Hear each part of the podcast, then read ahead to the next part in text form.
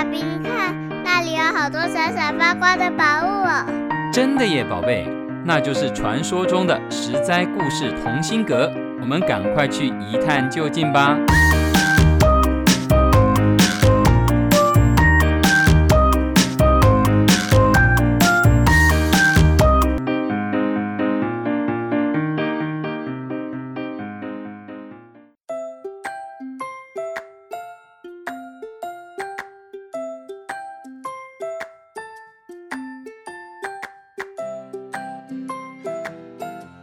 各位亲爱的大朋友、小朋友，你们好！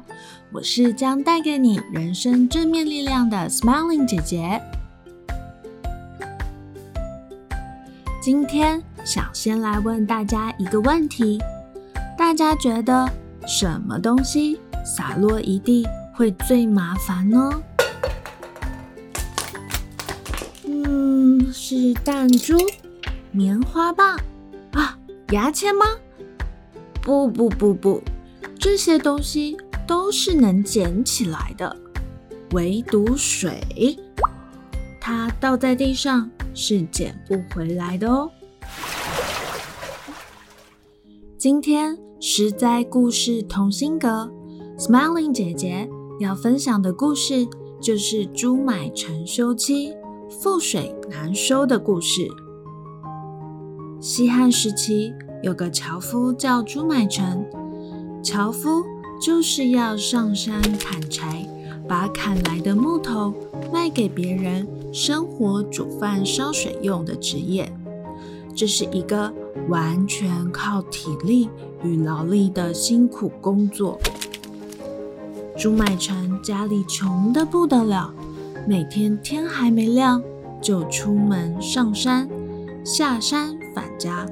通常要么已经黄昏了，要么就是要劈柴卖柴，家里又穷，到了晚上全是漆黑黑一片。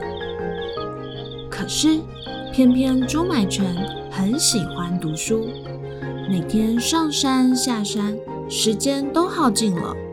为了把握时间读书，他唯一能利用的一点自由时间。只有挑柴回家的这段时间，因此他会一边走路一边读诵书本的内容。朱买臣的太太也常跟着他上山工作，帮忙背柴下山。他每次看到先生一边走路一边念诵书本内容，就感到一把怒火往上烧。一方面，因为他看到先生满心都在读书上，觉得他工作不够专心；另一方面，他觉得家里都穷到连温饱有问题了，读书有什么用？因此，他会开口制止朱买臣，不准他一边走路一边读诵。但他愈阻止，朱买臣就故意愈读愈大声。他妻子觉得好丢脸哦。长久下来，他觉得有这样只喜欢大声读书却不会赚钱的先生非常可耻。于是，他就要求离开。面对结婚多年的妻子提出离婚的要求，朱买臣苦笑着说。等我五十岁时就富贵临门啦。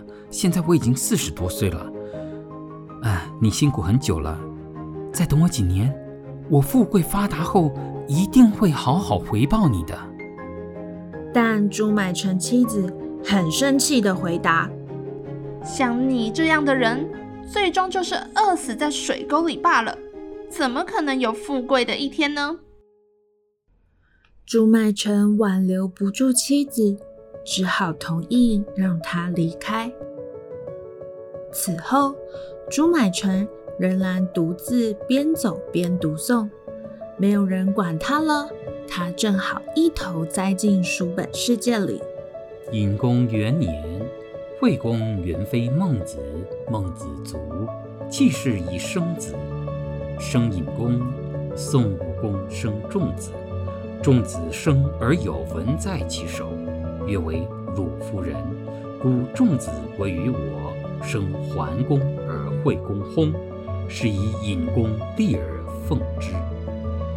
有一次，朱买臣背柴经过一座坟地时，刚好遇到前妻和新丈夫在扫墓。他们看到朱买臣又饿又冷，还招呼他吃饭。当时，朱买臣的妻子应该很庆幸已经离开这么没出息的先生吧。几年后，朱买臣不当樵夫了，他跟着朋友上京当差到长安，遇到当时很受皇帝重视的同乡严柱。严柱觉得朱买臣这个人很有见识，于是找机会就向皇帝荐举朱买臣。朱买臣数十年苦读，一朝得用。他在皇帝召见时讲了《春秋》《楚辞》两部经典。皇帝发现啊，人才在民间，非常高兴，提拔朱买臣为官。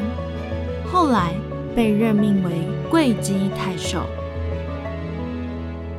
朱买臣的多年勤学，连最亲近的家人都不相信他有改变命运的机会。然而，当时机到了，一举飞黄腾达，扭转命运。朱买臣当上会稽太守后，他的前妻很后悔当初坚持离开。于是来找朱买臣，想看看有没有机会破镜重圆。朱买臣对于这个嫌贫爱富的女人很不客气，他把一盆水倒在地上，跟她说：“只要你能把倒在地上的水重新装回盆子里，我就收留你。”倒在地上的水。怎么可能重新装回盆子呢？覆水难收啊！后来，朱买臣挑着柴薪，仍不忘读书的故事，被收进《三字经》这本书里。他告诉了我们三件事：一是鼓励孩子们把握光阴，好好读书。二是从古时候以来，不管你是什么身份，读书就有机会改变命运哦。三是读书还要读通，读出自己的见解，这样机会来临时才能一展长才。这就是今天的故事：朱买臣休妻。覆水难收。我是 Smiling 姐姐，实在故事同心阁，我们下次再会喽。以上由实在实在网络教育学院制作播出。